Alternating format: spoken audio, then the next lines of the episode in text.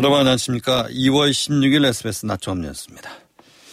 전공의 숫자가 가장 많은 이른바 빅5 병원 전공의 전원이 20일부터 근무를 중단하기로 했습니다.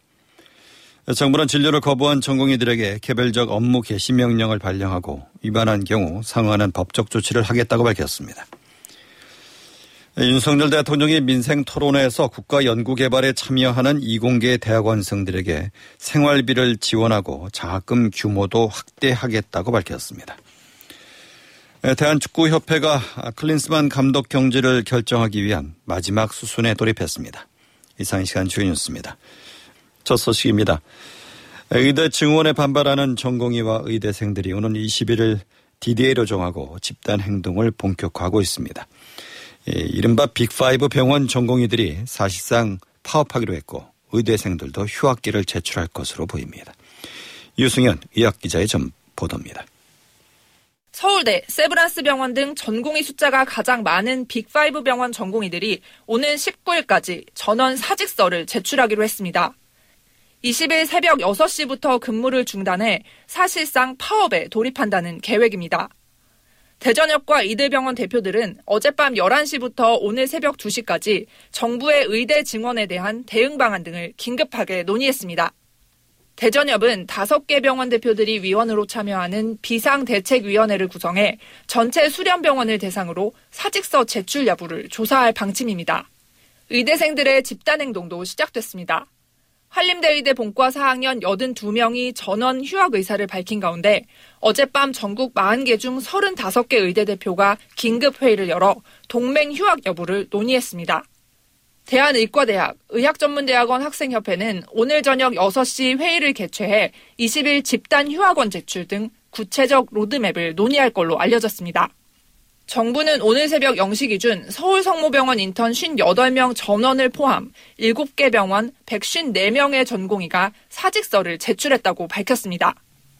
이에 정부는 이 시간부로 전국 221개 전체 수련 병원을 대상으로 집단 연가 사용 불허 및 필수 의료 유지 명령을 발령합니다. 또 오늘 중 일부 병원을 대상으로 현장 점검을 시행해 진료를 거부한 전공의들에게 개별적 업무 개시 명령을 발령하고 위반한 경우 상응하는 법적 조치를 하겠다고 밝혔습니다. SBS 유승현입니다. 국민의힘이 5선 중진의 전징석 의원과 4선의 김학용 의원 등 12명을 추가로 단수 공천했습니다. 지난 4월 동안 여당 후보 62명의 단수 공천 명단이 발표됐습니다. 김기태 기자입니다. 국민의힘 공천관리위원회가 어제 면접을 마친 경기와 충북, 충남, 전남 지역 공천 신청자 가운데 일부를 단수 공천한다고 발표했습니다. 이번에 의결한 단수 공천 대상자는 경기 6명, 충북 1명, 충남 4명, 전남 1명으로 모두 12명입니다.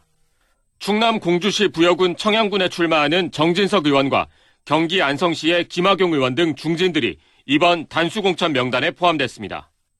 충남 서산시 태안군의 성일종 의원, 경기 이천시의 송석준 의원, 경기 김포시 홍철호 전 의원 등도 단수공천 대상자로 선정됐습니다.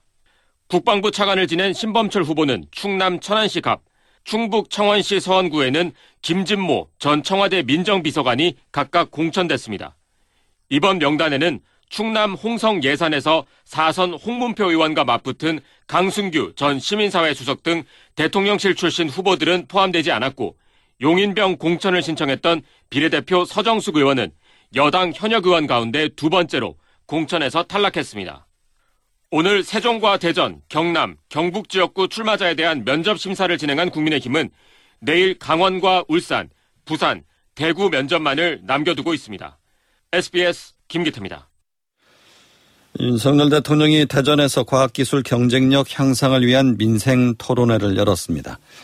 이를 위해 국가연구개발에 참여하는 이공계 대학원생들에게 매달 생활금을 지원하고 전체 장학금 규모도 확대하겠다고 밝혔습니다. 윤나라 기자입니다. 윤석열 대통령은 오늘 대전에서 대한민국을 혁신하는 과학수도 대전이라는 주제로 12번째 민생 토론회를 열었습니다. 윤 대통령은 국가 과학기술 경쟁력을 높이는 가장 확실한 방법은 인재를 키우는 것이라고 강조했습니다. 그러면서 이공계 학생들이 학비나 생활비 걱정 없이 학업과 연구에 매진할 수 있게 하겠다고 약속했습니다. 과학기술계의 20년 수건인 대학원생 연구생활 장학금 지원을 본격적으로 시작하겠습니다. 구체적으로 국가 연구개발에 참여하는 전일제 이공계 대학원생들에게 석사는 매월 최소 80만 원, 박사는 최소 110만 원을 지원하겠다고 밝혔습니다. 또 올해 정부 장학금 규모를 1,300억여 원 늘리고 학부생에게만 주던 대통령 과학장학금을 대학원생에게까지 확대해 1인당 연평균 2,500만 원을 지원하기로 했습니다. 대통령은 26개 정부 출연 연구기관은 공공기관에서 해제하겠다고 밝혔습니다. 26개 출연 연구기관을 공공기관에서 해제하고 정원과 총인건비 제한과 같은 각종 규제를 풀었습니다. 또 과학기술 연구기관이 집중된 대전의 개방성과 연결성을 확대하기 위해 대전 세종 청주간 급행철도 CTX 사업 착수를 신속히 추진하고 제2대동 연구단지도 속도감 있게 조성하겠다고 말했습니다. 오늘 민생 토론회는 이공계 대학원생과 연구원 등 국민 50여 명과 대통령실 성태윤 정책실장, 박상욱 과학기술수석, 이종호 과기부 장관 등이 참석했습니다. SBS 윤나라입니다. 이재명 민주당 대표는 오늘 국회에서 열린 최고위원회의에서 윤석열 대통령의 독일 덴마크 순방 연기에 대해 정말 해외 순방과 정상회교를 포기해도 될 만큼 북한의 도발 우려가 큰가라고 지적했습니다. 그러면서 해외 투자자 입장에서 보면 정상회교를 갑자기 취소했는데 그 이유가 북한의 도발 우려 때문이라면 바로 남침이라도 하는 것 아닌가라고 생각하지 생각할 수밖에 없지 않나라며 이런 문제들이 경제에 미치는 영향이 얼마나 큰지 조금만 생각해도 순방 취소는 결코 할 수 없는 얘기라고 강조했습니다. 유병호 감사원 사무총장이 오는 17일 퇴임하는 임찬우 감사위원회 후임 감사위원으로 임명됐습니다. 공석이 된 감사원 사무총장에는 최다령 제1사무차장이 임명됐습니다. 감사원은 최재해 감사원장이 이 같은 신임 감사위원과 사무총장 임명을 제청해 대통령으로부터 제가받았다고 밝혔습니다. 대한축구협회가 클린스만 축구대표팀 감독 경지를 결정하기 위한 마지막 수순에 돌입했습니다. 정몽규 회장 주재로 임원 회의가 소집된 가운데 회의 결과는 조만간 공지될 예정입니다. 이정찬 기자입니다.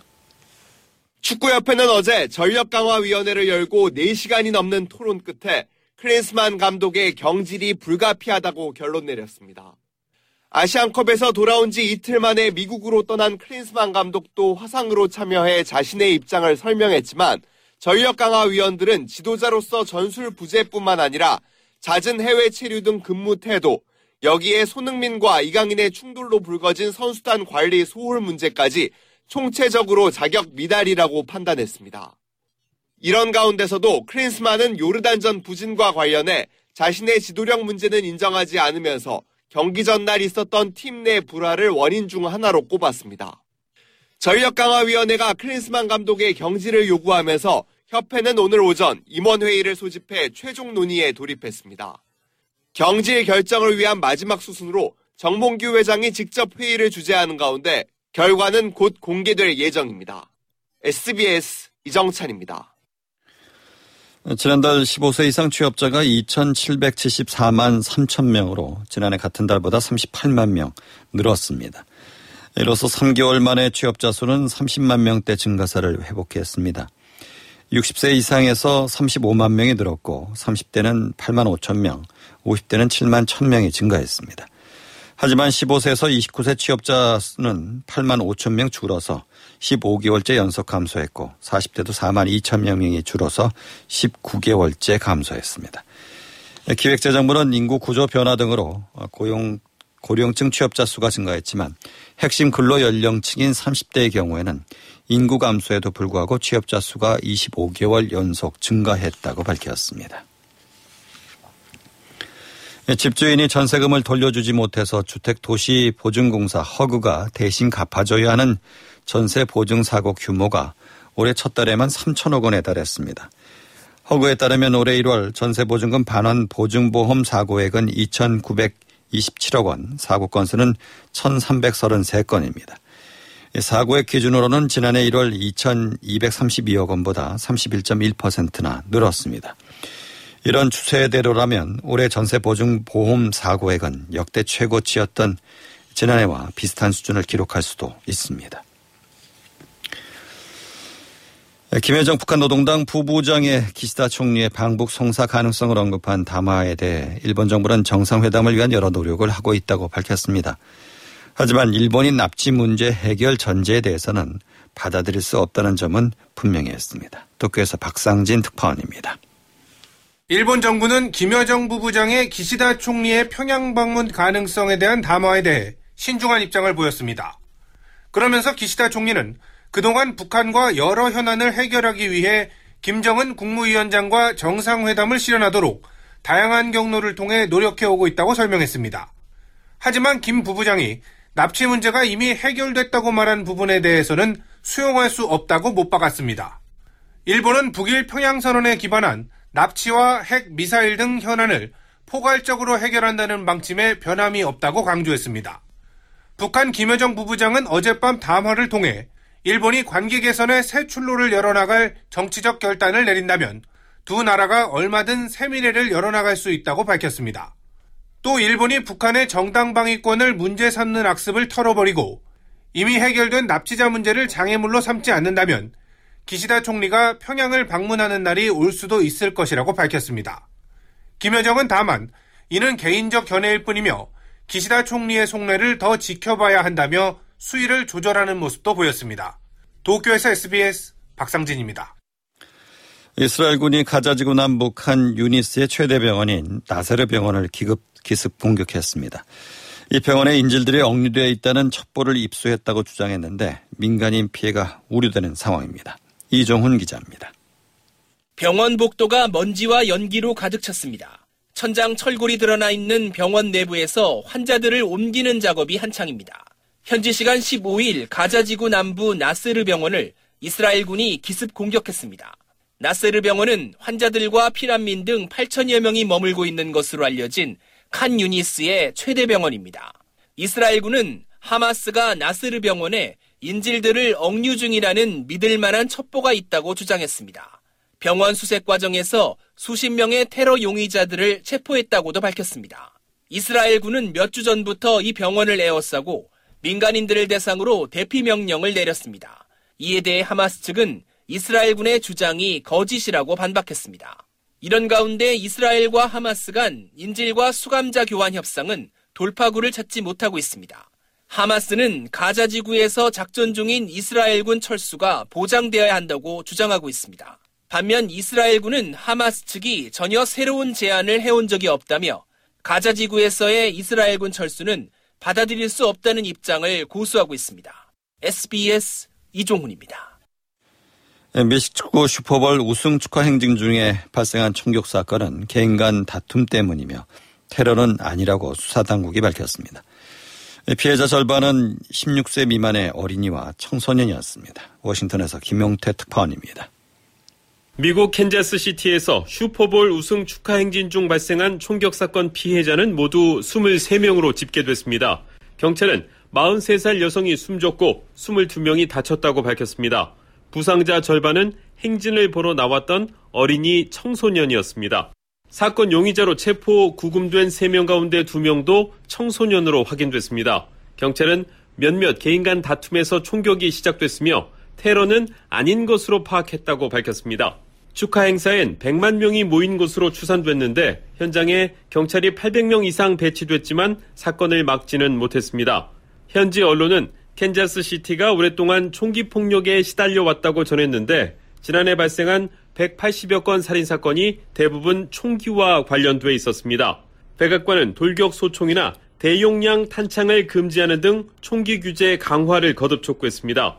미국에서 가해자를 제외하고 4명 이상이 총에 맞아 숨지거나 다친 총기 난사 사건은 올해 들어서만 벌써 50건에 달하고 있습니다. 워싱턴에서 SBS 김용태입니다. 전국 금속 노동조합이 이른바 삼성 노조화해 사건과 관련해 삼성전자 등 관련 기업과 단체를 상대로 낸 20억 원대 손해배상 소송에서 서울중앙지법 제42 민사부는 오늘 삼성 등은 노조에 1억 3천만 원의 배상금과 이에 따른 지연 이자를 지급하라고 선고했습니다. 금속노조는 삼성그룹 미래전략실에서 노사 업무를 총괄한 강경훈 전 삼성전자 부사장 등이 2011년 6월부터 2018년 3월까지 금속 노조 삼성집에 에버랜드 노조의 설립과 활동을 방해했다는 의혹과 관련해 손해배상을 청구하며 소송을 냈습니다. 이어서 날씨를 양태빈 기상캐스터가 전해드립니다. 한 차례 비가 지난 뒤 아침 공기가 차가워졌습니다.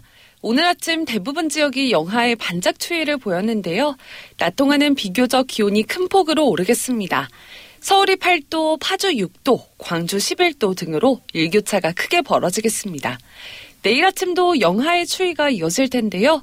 다시 기온이 오름세를 보이면서 주말에는 서울의 낮 최고 기온이 15도로 따뜻한 봄 날씨가 예상됩니다. 기온 변화 참고하시기 바랍니다. 비구름이 모두 물러나고 오늘은 맑은 하늘이 드러나 있습니다. 시야도 깨끗하게 트여 있는데요. 다만 아직 도로 곳곳이 미끄럽기 때문에 교통안전에는 신경 쓰셔야겠습니다. 낮 기온은 10도 안팎으로 예년 수준을 살짝 웃돌겠습니다. 일요일부터 다음 주 초중반까지는 전국 곳곳에 비가 내리겠습니다. 이 비가 지난 뒤에는 다시 또 반짝 추워지겠습니다. 날씨였습니다. 시황입니다. 주가가 상승하고 있습니다. 오후 2시 현재 코스피는 어제보다 30.54포인트 오른 2644.34를 기록하고 있습니다. 사무용 전자제품, 건강관리기술 등이 상승하는 가운데 우주항공과 국방, 복합 유틸리티 등은 하락하고 있습니다. 코스닥은 0.59포인트 오른 859.8을 기록하고 있습니다. 서울의 현재 기온은 5도, 습도는 35%입니다.